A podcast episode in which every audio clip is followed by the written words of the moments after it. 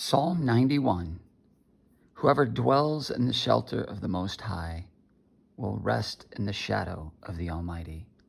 I will say of the Lord, He is my refuge and my fortress, my God, in whom I trust.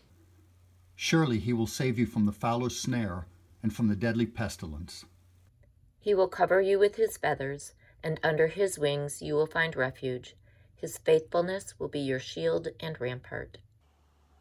You will not fear the terror of night, nor the arrow that flies by day, nor the pestilence that stalks in darkness, nor the destruction that wastes at noonday. A thousand may fall at your side, ten thousand at your right hand, but it will not come near you. You will only observe with your eyes and see the punishment of the wicked. If you say, The Lord is my refuge, and you make the Most High your dwelling, no harm will overtake you, no disaster will come near your tent. For he will command his angels concerning you to guard you in all your ways. They will lift you up in their hands, so that you will not strike your foot against a stone.